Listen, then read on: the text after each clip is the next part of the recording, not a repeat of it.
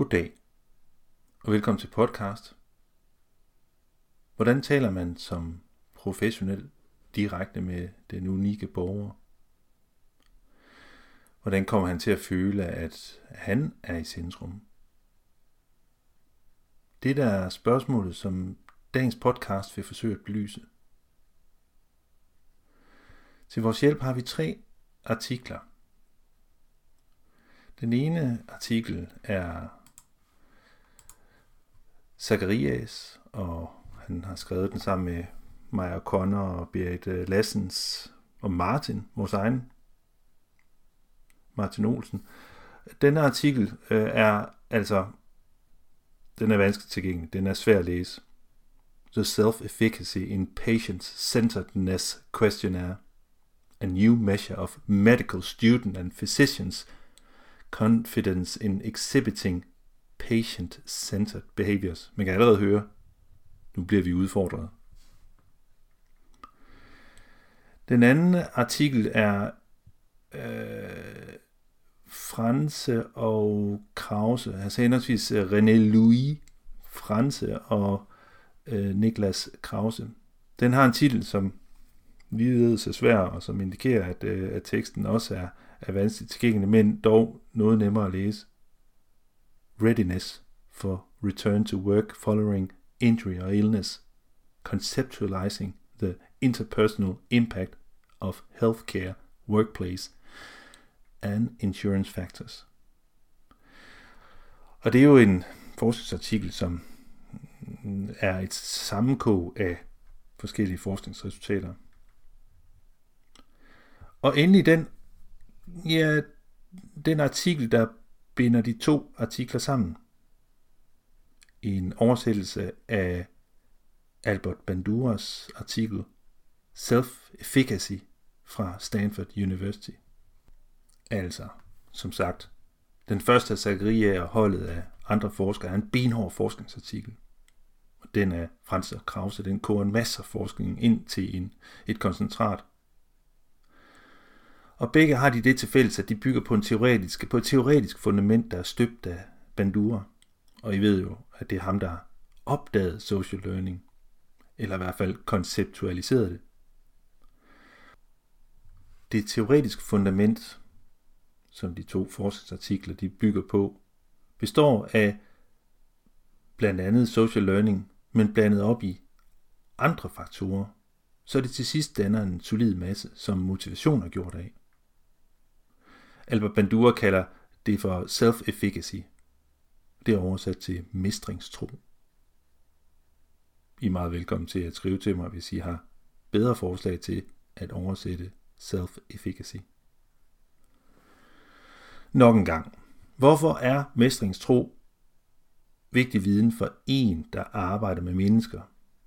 Mennesker, der har det svært. Ja, må ikke du kender svaret. Mennesker i kriser og ulykke tror sjældent, at de kan noget som helst. Hvad bliver da den professionelles opgave? Den bliver at få mennesker, borgeren til at tro, at han alligevel godt kan. Nøglebegreberne her i podcasten er mestringstro, altså self-efficacy, og motivation. Og disse bliver belyst af, som sagt, mesteren selv, Albert Bandura, og af de to artikler, som øh, bruger dem på henholdsvis den professionelle og på borgeren. Eller i de to artikler her, altså på lægen og på patienten. Som en lille indskudt bemærkning, så øh, bør I huske på, at selve den profession, at være socialrådgiver, er altså en, en sjældenhed. Det er en meget usædvanlig specialfunktion. Altså hvis man øh, er levebrødsforsker, så gælder det om at lave forskning, som der er nogen, der vil læse og har brug for. Noget viden, som kan bringes i anvendelse. Og hvad verden i hvert fald er fuld af, så er det læger og patienter, er der så endnu flere af. Så en levebrøds videnskabsmand eller kvinde kan jo i hvert fald få et meget hurtigt et stort marked, hvis han eller hun skriver noget henvendt til lægen eller patienten. Så det er vores opgave, når vi læser disse artikler, og at fortolke dem ind i den sammenhæng, som er vores. Hvad er det for nogle læringspunkter? Hvad er det for nogle kondensater af viden, som vi kan anvende på vores fagfelt? Hvad er det for nogle måder at forstå mestringstro i den kontekst, som er socialt arbejde? Okay, lad os lige kigge på det her motivation. Hvad er det?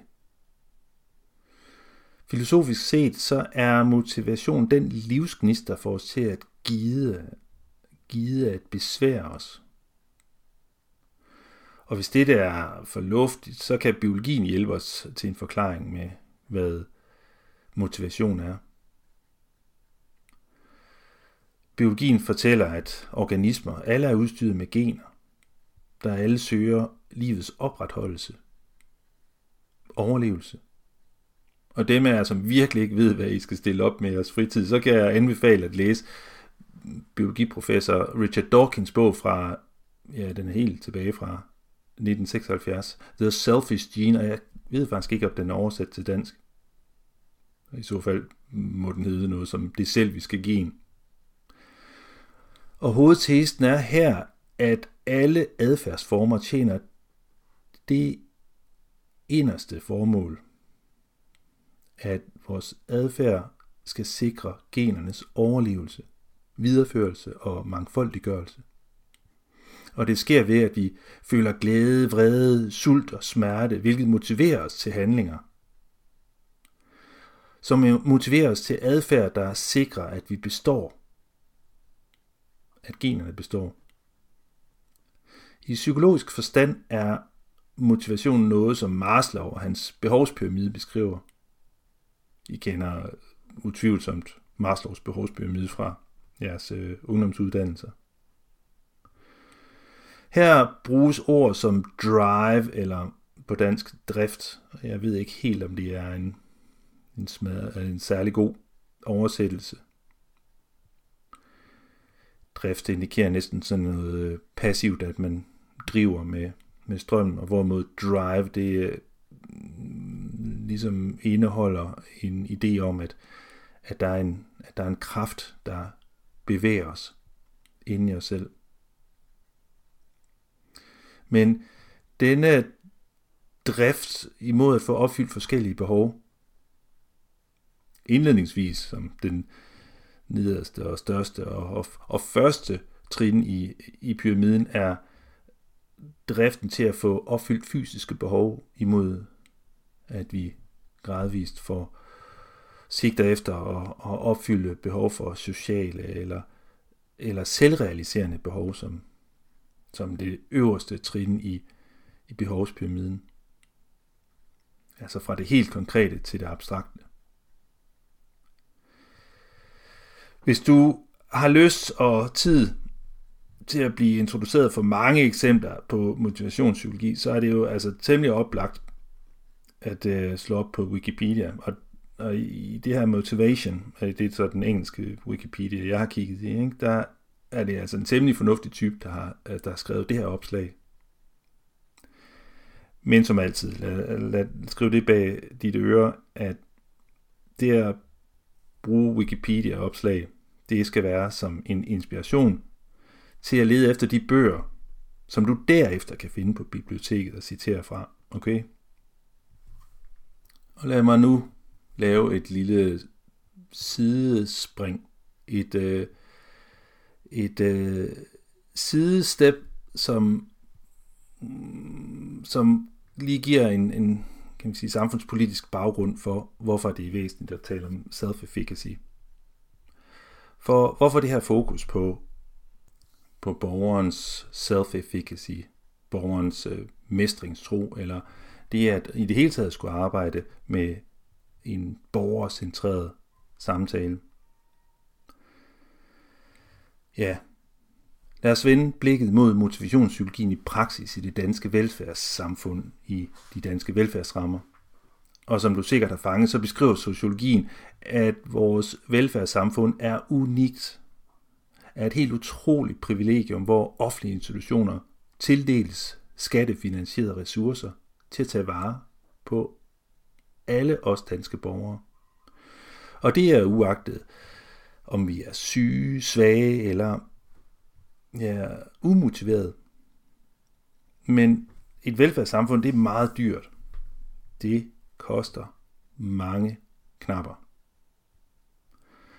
Og nogen, der synes, at de bestiller temmelig meget, anstrenger sig og virkelig slider og slæber, de synes, at det er super tavligt, at nogen slipper for det hårde. Og da det der er urimeligt, så mister de agerer i motivationen for at blive ved med at bidrage til den fælles adfærd. Og her i hu kommer jeg jo så øh, et, et citat fra, fra bogen at skabe, at skabe en professionel, som er en antalo, øh, antologi af, af Jervinen og Mik Meyer, og I har muligvis øh, bogen stående på, øh, på reolen. Og jeg har lige fundet det her citat. Velfærdsstaten er for dyr og ineffektiv. Den skaber klienter, som er passive og langtidsafhængige af systemet. Og at de ansatte træffer beslutninger hen over hovedet på klienterne. Men det er jo, kan vi jo næsten sige, et velfærdssystem, som praktiserer ineffektivitet. Og når nogen føler, ja, det er jo næsten også et, øh, et nøgleord, som vi bliver nødt til øh, igen og igen at, at, at, at, at tænde opmærksomhedens lys henover, så det står tydeligt frem. Når nogen føler noget, så er det altså psykologien som videnskab, der vækkes og kommer med forklaringer. Og nogle gange, ud over forklaringer, så kommer psykologien også med forslag til løsninger. Okay, altså, i et velfærdssamfund, så er der altså nogen af de flittige, der føler, at de slider unødigt for andre, der ikke gider. Og de svage og uformående, de syge og hjemløse og omsorgsvigtede og fængselsafsonende og langtidsledige og skoletrætte og indvandrende og socialt udsatte føler, at det er meget svært at lykkes, at få succes som mennesker jævnbyrdige borgere i samfundet. Så for at mm, ja, imødekomme nogle af disse følelser, så øh, udvikles der nogle forskellige styringsredskaber, nogle forvaltningsværktøjer, så ressourcerne de fordeles mere velovervejet, øh, altså, altså mere kontrolleret og mere afmålt til dem, der øh, der målbart har ret til dem. Og det kan jo måske føles mere retfærdigt, at der er noget, som, jamen, som objektivt laver denne opmåling og tildeling, snarere end at det skal bero på mavefornemmelse eller op til nogle mennesker at fornemme sig frem til, hvorvidt at nogen de har behov, i modsætning til nogle andre, som ikke har det. Og som I selvfølgelig allerede har gættet, de fleste af jer, så det her moderne styringsredskab, som er en form for ja, en form for moderne øh, dynamisk byråkrati, det kaldes New Public Management. Så nu skal ressourcerne gives præcis til det værdigst trængende af dem, der kan, altså de offentlige velfærdsansatte. Det kan jo være socialrådgivere. De her velfærdsansatte, ikke, de offentlige, de skal så på den anden side gøre det så effektivt, at intet går til spilde. For at principperne om afmålthed, præcision, effektivitet og for at forhindre spild, øsselhed, subjektiv skøn, bedrag og faglig slendrian, ja, så skal der altså kontrolleres løbende, så utætheder lappes, så ikke statskasten lider sivedøden, så ikke skatteydere føler sig snydt. I Jervenens og Mik Meyers bog, så kan man yderligere læse, at utilfredse patienter i behandlingssystemet koster meget mere tid, hvilket jo er penge. Og behandlingssuccesen er meget lavere hos de mennesker, der er utilfredse, og som ikke føler sig godt behandlet. Så derfor er det jo rigtig fornuftigt, hvis lægen er i stand til at forbedre patientens følelse af at blive lyttet til, forstået og taget alvorligt. Og hvis der er nogen af jer, der kommer i tanke om, hmm, det minder da lidt om det her, den anerkendende tilgang, jamen så er det jo ikke forkert. For det at blive anerkendt er at stå synligt frem i øjnene på den, som man gerne vil ses af. Og det er nu dejligt at føle sig set af en læge, hvis man har ondt i sin mave. At blive set af sin psykolog eller pædagog, hvis man har ondt i sindet eller føler sig ulykkelig. Det er altså rigtig fornuftigt, hvis lægen er i stand til at forbedre den her tilstand af at blive set og taget, virkelig blive taget alvorligt. Ikke? Og det er jo også helt klart, at, øh, at det jo vækker nok en gang øh, opmærksomheden på det her nøgleord, der hedder følelse. Zachariah og de andre, de har altså udarbejdet, det er der, det begynder at blive meget interessant, synes jeg, udarbejdet et spørgeskema til kommende og nuværende læger. Et spørgeskema, der viser i hvilken grad de selv mener, underforstået føler, at de formår at skabe denne følelse hos deres patienter. Og det er den såkaldte SIPCQ 27. Og man kan blive helt nervøs hver gang, at man hører noget, der er så, øhm, øh, ja, så kantet i sin øh, bogstavforkortelse. Og det bliver jo ikke mere, mm, ja, mere menneskeligt af at få det øh, oversat SIPCQ, The Self-Efficacy in Patient-Centeredness Questionnaire. Og der er altså 27 øh, udsagn, som man i det her spørgeskema skal mm, sætte kryds ud for, hvorvidt man i høj grad føler, at lige præcis det her udsagn, det passer til en selv, eller det modsatte, at det overhovedet ikke er et udsagn, der passer til en. Og jeg kan jo læse op i flæng, at et spørgsmål af de 27 er, den lægestuderende eller den praktiserende læge kan altså forholde sig til udsagn som I am confident that I am able to make the patient feel that I have time to listen.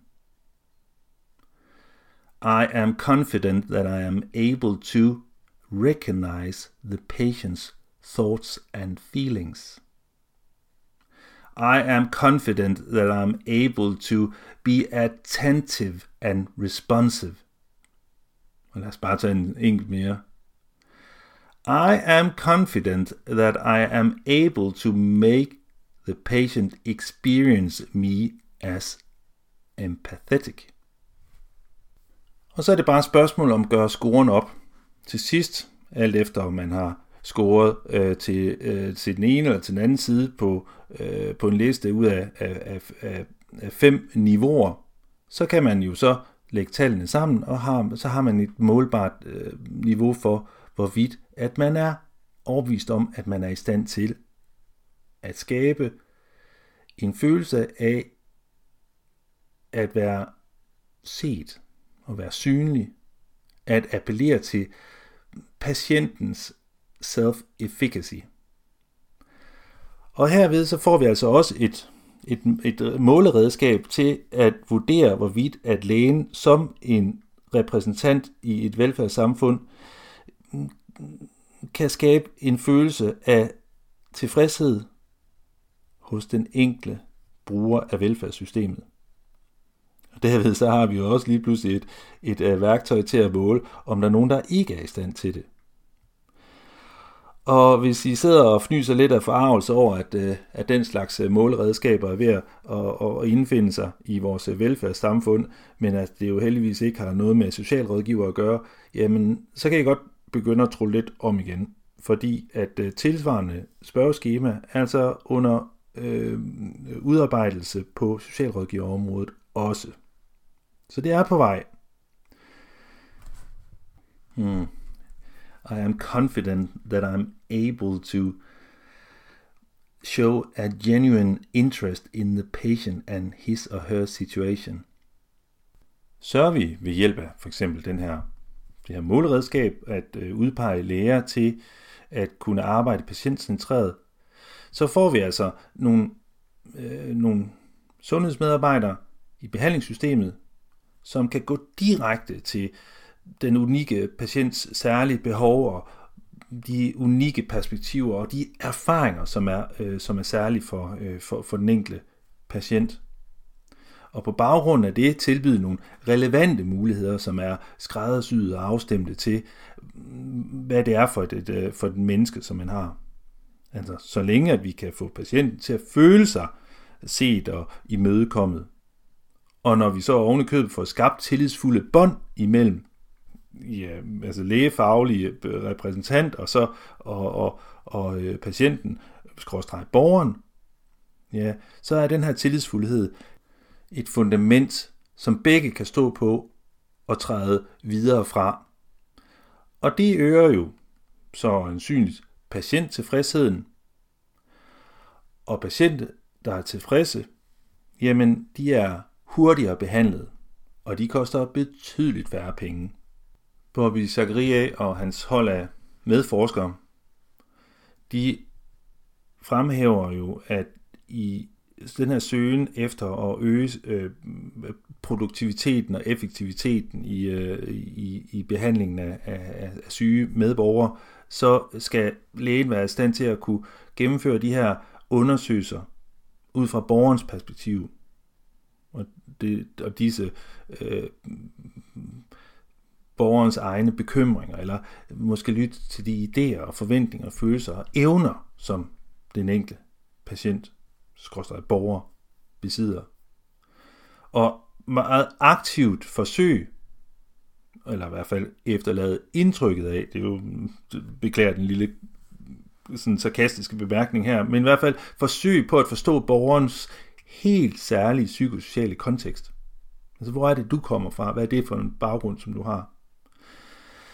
For det at tage borgerens perspektiv på sin egen tilværelse er en effektiv måde at opnå og afsætte en følelse hos den anden af at blive set.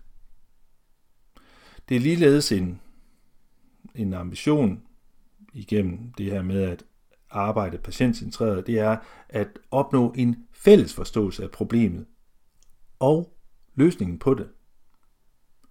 Og den her, kan vi sige, øh, delagtiggørelse, den her, øh, det her fællesskab omkring øh, problemet og dets løsninger, det er at dele et ansvar og ressourcen ved at blive øh, medinddraget. Og det er jo så stærkt, at det selv er indskrevet i retssikkerhedsloven, som vi jo selvfølgelig kan huske, ikke også?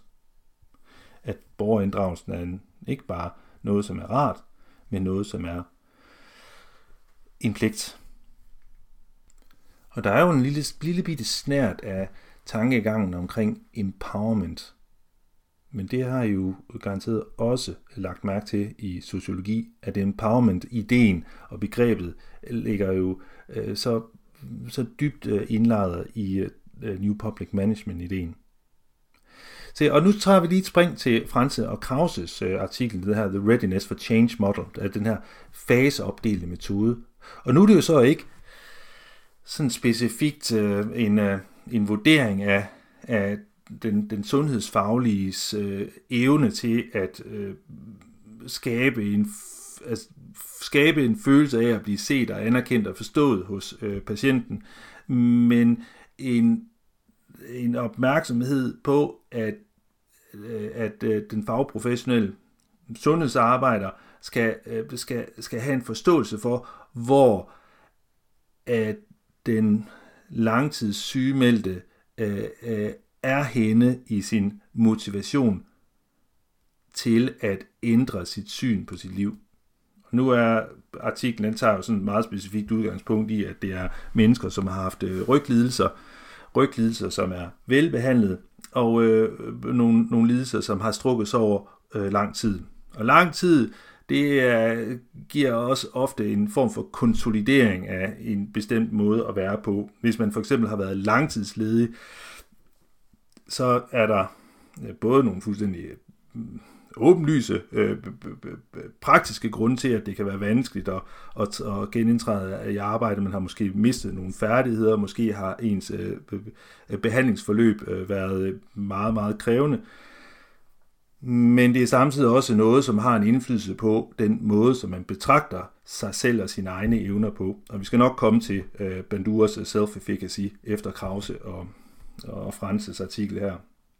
Det, der er deres øh, forhavende her, det er at beskrive nogle af de her, de her faser, som, øh, som man som øh, fagprofessionel øh, skal tage hensyn til, når det er, at man skal øh, assistere den langtidsledige tilbage på arbejdsmarkedet. Og det er at vide, at den første fase, som er den, altså, hver fase er, er, er, så at sige sådan en, øh, sådan, et, øh, sådan en balance, en balance, som øh, mere eller mindre øh, er påvirkelig for øh, tilbageskridt. En før, over, en før overvejelse er altså den fase, hvor at man som professionel ved, at nu skal vi begynde at engagere øh, øh den, øh, den, den langtidssygemeldte øh, til at genindtræde. Men det er en overvejelse, som for, for borgeren ikke er, er blevet helt realiseret. Den skal altså præsenteres som en forsigtig idé. En forsigtig idé, som når man planter et frø på, øh, på en jord, som, som endnu ikke er blevet, øh, blevet fugtig. Og når den her idé så øh, er blevet antydet ganske forsigtigt, så er det, at, at øh, den måske kan begynde at spire. Måske kan små øh, fine rødder øh, vise sig igennem øh, skallen og søge ned i mulden. Der er altså en, en overvejelse og refleksionsfase, som følger den her øh, før overvejelse. Og og så kommer, øh, og det er jo ikke fordi det er raketvidenskab der på nogen som helst øh, måde, men det er en anbefaling til, hvordan at man i højere grad øh, systematisk kan, kan, kan nøde den langtidssygemeldte tilbage til at skulle være en, et fuldbyrdigt medlem af, af samfundet. Fordi efter at overvejelserne og refleksionerne, som øh, som stadigvæk øh, foregår øh, i, i konsultationen på kontoret, ja, så, så går man mod en, en forberedelse til handling. Altså vi begynder at tegne øh, en, øh, en plan for, hvordan at det skal gennemføres. Man laver altså en præsentation af, hvordan at, at det skal se ud. For eksempel et mødetidspunkt, eller Øh, Øh, arbejdstidslængde, eller at vi øh, laver de her kontrakter. Og så er der øh, tid til, at vi, vi effektuerer, at der handles. Og når der så handles, så skal vi altså sikre os, at det her, det her frø, som har slået rødder, og som nu begynder at skyde en stamme op af, af jorden, at, at, at det, skal altså, det skal altså fastholdes. Så man er altså ikke sluppet helt endnu. Ting tager tid også genindtræden, men der skal tages hensyn til nogle af de her faser og de her øh, øh, trin, som øh, man går over. Og det kan jo virke nærmest helt grinagtigt, at man skal lave sådan en, en, en, en undersøgelse af, hvad det er for nogle trin, man skal, man skal gennemgå.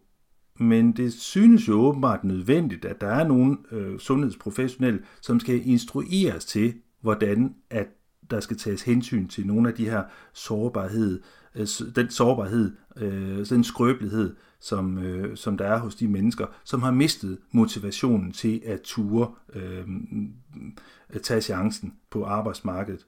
Måske øh, det er en, må, øh, måske nærmest en hel øh, podcast for sig selv, det her med, hvordan at vi føler vores smerter.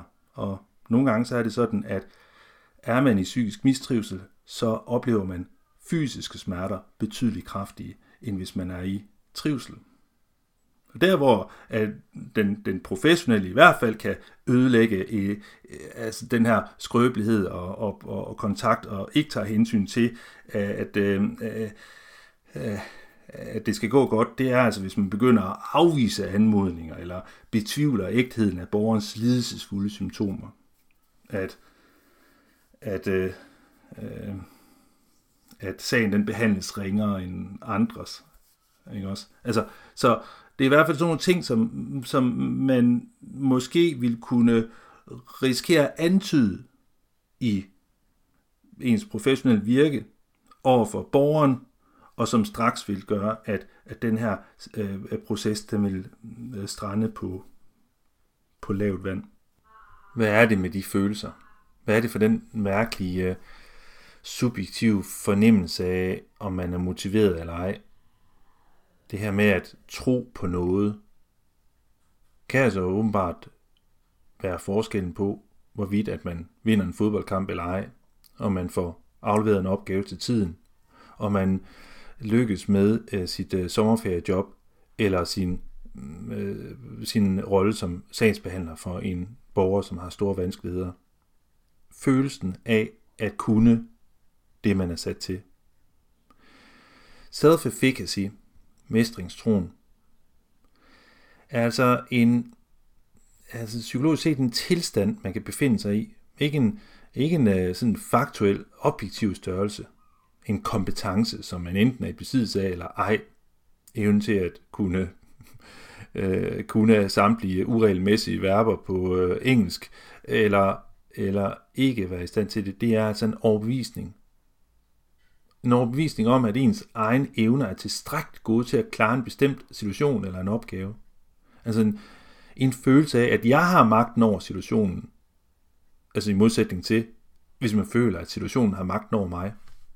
Og det kan virke som om, at optimisten er, er den, der får øh, tingene gjort, eller at det alligevel lykkes, hvor pessimisten end ikke vil kaste sig over den opgave, hvis ikke følelsen af, at det vil lykkes, er til stede. Hvis der er en enkelt af jer, hvis du sidder og tænker, hører Ja, var der ikke noget med en fyr, der hedder Martin Seligman? Seligman, som i dag jo meget ihærdigt har forsøgt at blive mest berømt for sine teorier om positiv psykologi, øh, så trådte han sin øh, videnskabsbarnesko øh, inden for lige præcis det modsatte af det positive, nemlig studier i det, der hedder indlært hjælpeløshed, learned helplessness. Og det krævede altså øh, mange forsøgsdyr, hunde, som blev øh, påført øh, øh, øh, stød og smerte i anden, øh, alle mulige øh, former, øh, hvor at, at han jamen altså formentlig kan vi se et vis øh, forskningsmæssigt slægtskab, øh, slægtskab imellem øh, Albert Bandura, som på den ene side jo som, som den amerikaner, som Seligman jo også er, bygger på en amerikansk skole af adfærdspsykologi. En adfærdspsykologi, som øh, meget tidligt viste, at øh, man kan korrigere, man kan, man kan korrigere øh, organismer eller dyrs øh, adfærd ved at henholdsvis øh, udsætte dem for straf eller belønning. Så var det jo i Skinner Box, altså i Burhus Skinner, hvis I husker det, øh, så øh, kunne han øh, meget hurtigt få rotter til at trykke på en knap for at få en smerte til at forsvinde. Hvis der for eksempel kom strøm i øh, gulvet i det bur, som rotten var, så lærte den, at hvis den så trykkede med snuden på en bestemt knap, så forsvandt øh, strømmen, og så lærte den øh, lige præcis den her, øh, den her adfærd meget hurtigt. Altså det at, at, øh, at, at straffe, øh, det det, det, det er altså en effektiv lærermester.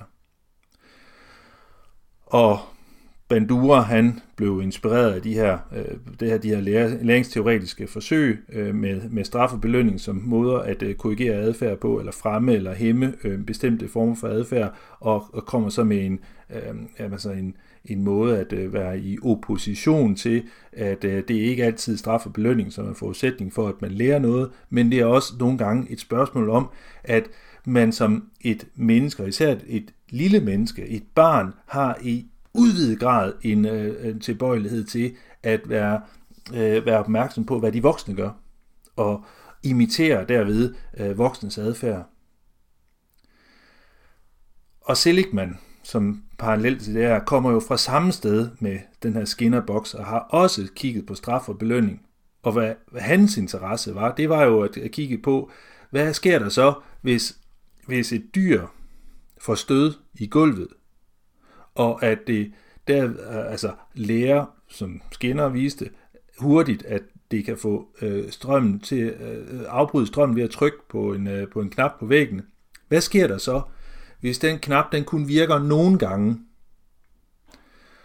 Og resultatet af de her mange forsøg viste, at hvis, hvis hunden, som, som det typisk var, der blev udsat for, for, for de her øh, prøvelser og eksperimenter, hvis den nogle gange lykkedes med at afbryde strømmen, og andre gange så virkede knappen ikke. Så til sidst, eller til sidst efter, efter et stykke tid, så, øh, så lå øh, hunden øh, passivt øh, på øh, gulvet, helt udsplattet, helt hjælpeløs, og modtog de der strømstød, når de nogle gange kom. Uden vilje eller motivation til overhovedet at orke at rejse sig op og prøve nok en gang at trykke på knappen. Og, og, og de, her, de her resultater er jo, øh, er, jo, er jo tegn på, at i hvert fald andre pattedyr end bare menneskepattedyr, øh, fordi man har jo ikke mulighed for at etisk forsvare skulle gennemføre tilsvarende forsøg med mennesker, så kan man i hvert fald på, på de her øh, øh, øh hunde pattedyr, der kan vi se, at, at, at der er, opstår en form for passivitet. En indlært hjælpeløshed. Altså, hvorfor, hvorfor overhovedet forsøg bliver nærmest tolkningen og resultatet af det, ikke? Hvorfor? Fordi det lykkes jo alligevel ikke. På et tidspunkt, så kommer det til at gå ondt, og jeg, og jeg overgår ikke engang besvære mig. Jeg overgår ikke engang at, at gøre forsøget. Og hvis I allerede nu kan, kan se, hvordan at det kan overføres til mennesker, hvordan at der er, der, er, der er strejfet noget genkendeligt i det, så tror jeg også, at det er, altså det er med rette. Og nu har vi altså efterhånden sådan en, øh, altså en, en grød, som består af flere forskellige teoretiske ingredienser. Altså nogle ingredienser, der handler om, om, om, om det at korrigere adfærd, og styrke og hæmme noget bestemt adfærd ved hjælp af, af henholdsvis straf og belønning at, at der er et element af noget med social læring, at det, at man er vidne til, hvad andre gør, at det øh, bliver øh, internaliseret, det bliver optaget, indoptaget i, i det, det enkelte sind, og at der også er nogle erfaringer øh, af, at, at, altså, at det er noget, som, øh, som øh, nogle erfaringer med, at det ikke lykkes, at det kan også blive til en oplevelse af, at at jeg mister motivationen af overhovedet øh, givet at forsøge, fordi why bother? Jeg kommer lige om lidt til Banduras ja, fire søjler i self-efficacy begrebet.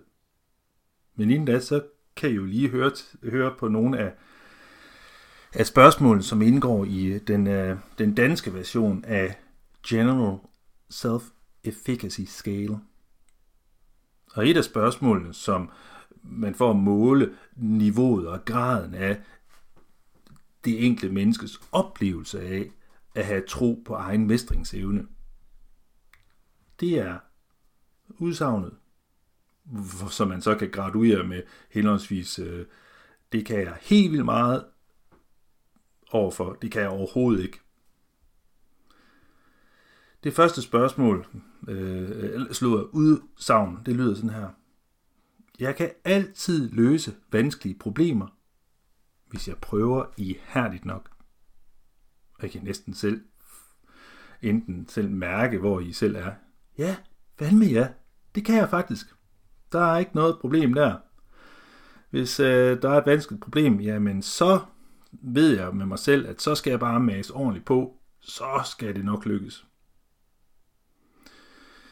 Eller er du måske knap så overbevist om, at du kan det.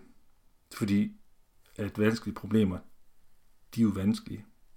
Og det er ikke altid, at de herlighed belønnes. Et andet spørgsmål, ej, jeg bliver ved. Et, et andet udsagn, det er, hvis nogen modarbejder mig, finder jeg en måde til at opnå det, jeg vil. Ja, hun vil svare, det sker sgu altid. Der er altid, der er altid måder at opnå det, også på trods af, at der er modgang. Hvis nogen eller noget modarbejder mig. Udsagn nummer 3. Det er let for mig at holde fast ved mine planer og realisere mine mål. Wow, tænk at have det sådan, var. Tænk at have en indstilling til sig selv og sit liv, at det er sgu let for mig at holde fast. Udsagn nummer 6. Jeg kan løse de fleste problemer, hvis jeg yder den nødvendige indsats. Nogle mennesker vil ikke synes, at de kan løse de fleste problemer, og indsats bliver ikke altid belønnet. Og som det sidste spørgsmål på listen. Lige meget hvad der sker, kan jeg som regel klare det. Og hvis I skulle være interesseret i at se the, self, the General Self-Efficacy Scale, jamen så Google søg det. Ellers så har I mulighed for at øh, skrive til mig og få et link til spørgeskemaet. Og den her mestringstro på øh, troen på egne evner, at det nok skal gøre, øh, gøre en i stand til at kunne over, overkomme de forhindringer, de problemer, det, det, det, det strøm, der pludselig løber i gulvet. Altså jo højere den samlede øh, overbevisning, mestringstro er, jo højere er motivationen til at prøve noget nyt.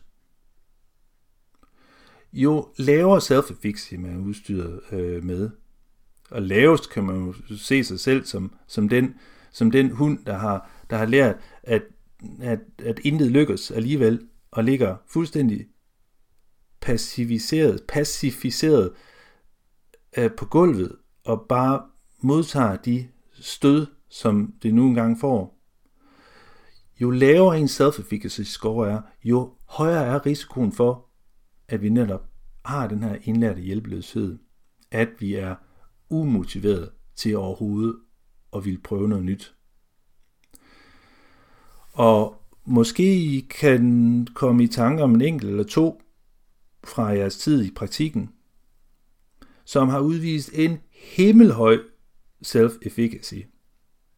En, som kaster sig med brask og bram og, og øh, kæmpe jahat ud i et, alle de fede forslag, som, øh, som I kommer med. Og måske har jeg også mødt en enkelt, som er præget af en meget lav tro på egne evner. Tro på, at han eller hun mestre de udfordringer, som vi præsenterer. Okay, de fire søjler, som ifølge Albert Bandura self-efficacy er blevet udgjort af, eller er udgjort af, det er altså nærmest som fire søjler, som et hus det står på. Et af, øh, et af, øh, Øh, et af søjlerne øh, kan, øh, kan måske være lidt lavere end de, de øvrige, og det vil skabe altså en, en skævhed i, i konstruktionen. Vi kan også betragte det i, i lyset af en anden analogi, at vi har at gøre med fire instrumenter, der på en eller anden måde spiller sammen. Et er, at vores self-efficacy er udgjort af vores personlige erfaringer den personlige erfaring, som hunden i buret har, det er, at det her det ikke lykkes alligevel.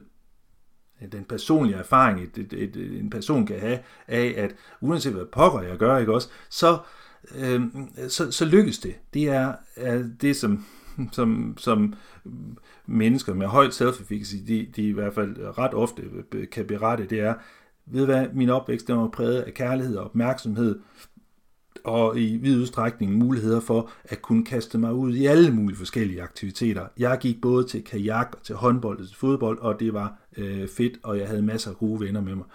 De erfaringer, jeg har gjort mig igennem min opvækst, de var super fede. Og I kan næsten forestille jer, at der er nogle mennesker, der har nogle andre erfaringer. Erfaringer med at, øh, at få at vide, at man ikke er god nok. Det andet ben, eller den anden søjle, det andet instrument i det her orkester, det er, øh, at, vi, at vi har øh, det, som beskrives som vikarierende erfaringer. Altså, at der foregår en modellering, og vi er stærkt påvirkelige af, hvad andre de går og gør. Og det er jo helt oplagt, at sådan en, øh, sådan en, øh, en øh, neuropsykologisk øh, øh, øh, begejstret øh, type som mig, øh, siger, at jamen, her har vi at gøre med øh, det klokkeklare bevis på, at der, der er det her med, at vi har øh, hele områder i hjernen, som, som som, vi, som er tæt besat af de her spejlneuroner, altså en, en særlig aktivering af øh, øh, øh, imiteringer. Altså hvis en begynder at gabe i vores, øh, i vores øh, i, i mødet med, øh, med, med en anden, ikke også? Altså, så går der ikke ret mange sekunder, så begynder vi selv at gabe. Altså vi har et neurobiologisk fundament til at efterligne hinanden. Sidder vi sammen med, med nogle andre, som, som, som griner helt vildt meget, så altså, skal man virkelig anstrenge sig for ikke at grine med? Eller er der nogen, der er meget vrede, eller er der nogen, der second screener, ikke også? Så, hey, så hvorfor, øh, hvorfor givet? når, når, øh, når vi taler sammen på Zoom, og der er en masse mennesker, som ikke har tændt for deres kameraer, jamen så bliver man måske også stærkt øh, motiveret til selv at undlade at sætte sit eget kamera til. Så vi har os mennesker en helt eminent evne til at imitere andre. Og I kan lave, I kan lave et eksperiment næste gang, I sidder over for hinanden. Så kan I, øh, øh, så kan I prøve at, at, at, at, at age jer selv i ansigtet. Ja, I ved sådan, øh, jeg, I, I har jo ikke skæg, men jeg har skæg, så nogle gange, så, så kan jeg jo så give mig til at klø mig lidt i ansigtet. Så går der altså ikke ret mange sekunder, så, så den, jeg sidder og taler med, gør nøjagtigt det samme. Eller så, hvis man krydser armene. Og det er også som voksne. Prøv at tænke på, hvor meget stærkere det fungerer hos børn. Børn, som øh, som lader sig inspirere af deres øh, forældre med, og, og, og, og lave alle mulige former for imitationer. Så kan det godt være, at når børn de bliver teenager, at de gør helvedes anstrengelser for at blive til, til nogle andre end deres forældre, men bare vent og se. Når man har overstået sin teenage-tid, sin pubertet, så begynder man i stigende grad at ligne sine egne forældre. For der er åbenbart noget, som har forankret sig rigtig dybt i alle de år, vi har gået og set opad og set på, hvordan vores forældre de bærer sig selv. Det tredje instrument, den tredje søjle, er, at vi også er udstyret med, med, med ører, der kan høre, udover at der, vi, har, vi har øjne, der kan se. Og er der mennesker, der henvender sig direkte med opfordringer, med henstillinger, med, øh, med, øh, med beskeder eller øh, antydninger, så er vi påvirkelige over for de her sociale overtagelser. Og igen så kan en forklaring på, hvorfor vi har den her hvad hedder sådan, modtagelighed, proneness, øh, til at lade os påvirke socialt af andre, når, når, øh, når andre henvender sig direkte, så kan der måske være en evolutionær baggrund for det. En evolutionær baggrund, som, som handler om, at, at, at vi har en baggrund i at skulle overleve i et enormt farligt miljø, i kraft af vores evne til at kunne knytte sociale bånd til andre. Altså, at vi bruger vores sprog og vores, øh, øh, vores øh, måde at henvende os til, til, til hinanden på, at vi på den måde får koordineret vores indsats.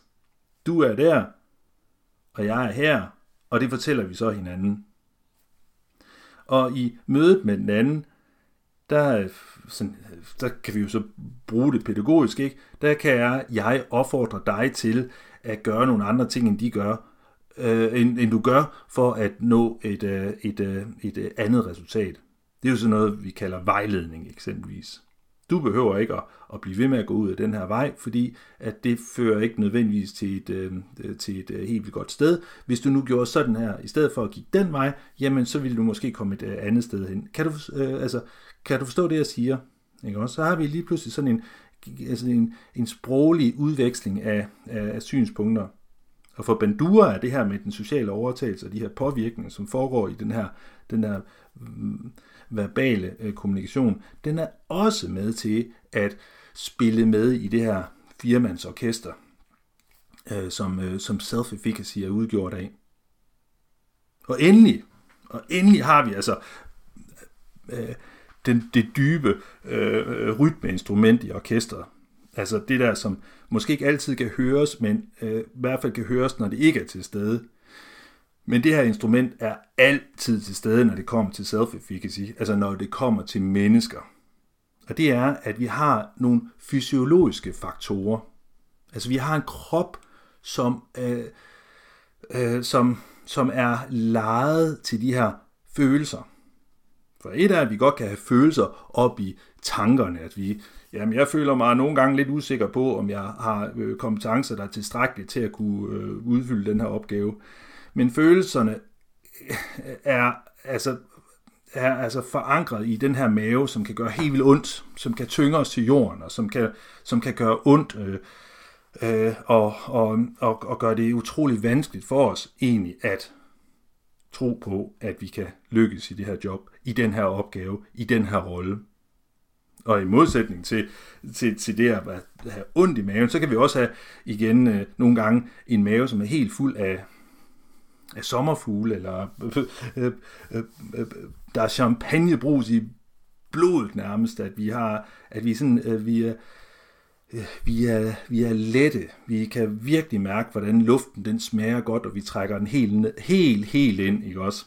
Og, og, og, og, og, eller kroppen, den kan være, være hæmmet af et hjerte, der sidder helt oppe i halsen, nogle tårer, der presser sig på, en flise, der trykker ind på brystet, nogle, nogle knæ, der nærmest øh, klapper som, som, som spanske kastanjetter, ikke også? Altså, så vi har det her, den fjerde øh, søjle, den fjerde del af, af, af, af vores øh, self-efficacy, vores mestringstro, som, som knytter det hele sammen. Og grund til, at det kan være nyttigt at få det sådan udskilt i de her fire forskellige områder, det er jo, at det, det hver især giver os adgang til at skabe en sådan målrettet indsats. Og, og, og, og øh, Zacharias øh, øh SEP-CQ øh, handler om at i hvert fald sikre sig, at, at, at den fagperson, der, der ligesom skal påvirke øh, en, øh, en, en ændring, en meget lav self-efficacy hos, øh, hos den enkelte, at der skal den fagperson være i stand til det, og det kan testen sådan ligesom afdække.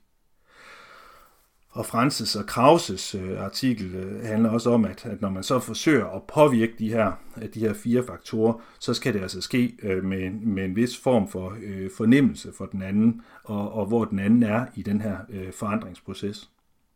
Og Banduras øh, øh firesøjlige idé her, det er, at vi i mødet med et menneske, der har meget, meget, meget dårlige erfaringer med øh, nogle, af de her, øh, nogle af de her udfordringer, at, at, at det har, øh, øh, at personen har masser, masser, masser af dårlige rollemodeller, og at, at det har, at det har vokset op med et liv, hvor det har fået at vide meget, meget tydeligt, at det er uduligt og ubrugeligt, og, og ikke lykkes, og en, ovenikøbet en krop, som er, øh, er helt, øh, helt skævvredet af, af, af de her kropslige bekymringer, ikke også, ikke? Altså med, om, om, om det er smerte, eller kroniske træthedssyndrom, eller, eller mange af de her ting, så er, er det muligt, altså hvis, hvis vi nu tænker sådan professionelt taktisk i forhold til at ændre en persons self-efficacy, er det muligt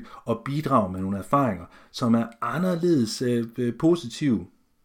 Og det er så dårligt til at finde på eksempler. Men erfaringer kan måske altså findes i en, i en praktik, hvor at praktikstedet kan tilbyde en person nogle, altså nogle øh, oplevelser af at kunne fungere succesfuldt alligevel. Og så kan det godt være, at man har hele kroppen og alle lommerne fulde af dårlige erfaringer. Men så har man i hvert fald gjort sig nogle alternative, måske endnu konkurrerende erfaringer med, at det er så ikke altid, at alt går i alt går i fisk. At man altid får stød. Men at erfaringer med, at man faktisk også kan opleve noget, der er fedt. At man aktivt tilbyder personen med lav self-efficacy nogle, øh, nogle forbilleder, nogle rollemodeller, som er anderledes i deres måde at øh, være øh, forudsigelige på eller tillidsvægtende. Nogen, som, som, øh, som, som bliver stående i stedet for at forlade en. Det at være bevidst om sit sprog, og I kender jo alt muligt til, til øh, Carl Toms øh, samtaleteknikker og, og, øh, og det her med at, øh, og, og, og være øh, motiverende eller positiv. Øh, vi kommer til at tale om på et tidspunkt om, øh, om øh, Robert Rosenthal's øh, Pygmalion-effekt. Øh, den, her, den her måde, som at sproget og ordene øh, skaber øh, sandhed og mening, at øh, det at være opmærksom på, hvordan at man oh, det er træls ord, men altså, det er, at i tale, til, øh, i tale sætter tingene, at, øh, at, at det i sig selv kan også være en styrkelse af en persons self-efficacy. Og der er altså ikke noget af det her, som bare, i, i, altså det er det, som er Francis og Krauses øh, pointe, ikke også, det er, der er intet af det her, som er sådan en, en Harry Pottersk øh, øh, tryllestav, som pludselig kan få, få ting til at øh, ændre sig. Bring, ikke også? Så pludselig så er der øh, højt self-efficacy. Det findes ikke, men der findes nogle meget gradvise forandringer. Og de fysiologiske faktorer, og den er jo altså, den er altså lige så dybt forankret som, som de tre øvrige Øh, men der er flere af jer, som, som jeg ved, der har stiftet bekendtskab med, med, med mindfulness, Øh, som jeg selv synes måske, når det er mest succesfuldt, er mindlessness, øh, at vi at vi har en, øh, øh en, en fritagelse fra hele hovedets ræs af bekymringer, overvejelser, perspektiveringer og alt, alt muligt, at vi kan give os lejlighed til at være vores krop og være i den længe nok til, at vi ikke øh, øh, oplever, at den hele tiden stikker afsted med os. Altså som en, øh, en hest, der er slagen med redsel, og som bare galopperer, men at, at man kan øh, at man kan opleve, at den også kan være, øh, være rolig og ens ven, og at man også kan øh, give sig selv adgang til at trække vejret dybt, og ikke bliver stakåndet med det samme at hjertet, selvom det slår hårdt og hurtigt, at det ikke er synonymt med, at man får et, et hjertestop det næste øjeblik. At, at, øh, at den her, at den her øh, kropslige alarmering, den ikke bliver så larmende, at den kommer til at overdøve ens adgang til at gøre sig nye erfaringer, til at se på de mennesker, som man er omgivet af, som, øh, som gerne vil en, at man får så meget ro på, på kroppen, at blodet det ikke bruser så voldsomt ind i ørerne på en, at man faktisk er i stand til at kunne høre efter, hvad andre de siger af opbyggelige ting til en. Og således er dagens podcast over. Vi tales ved.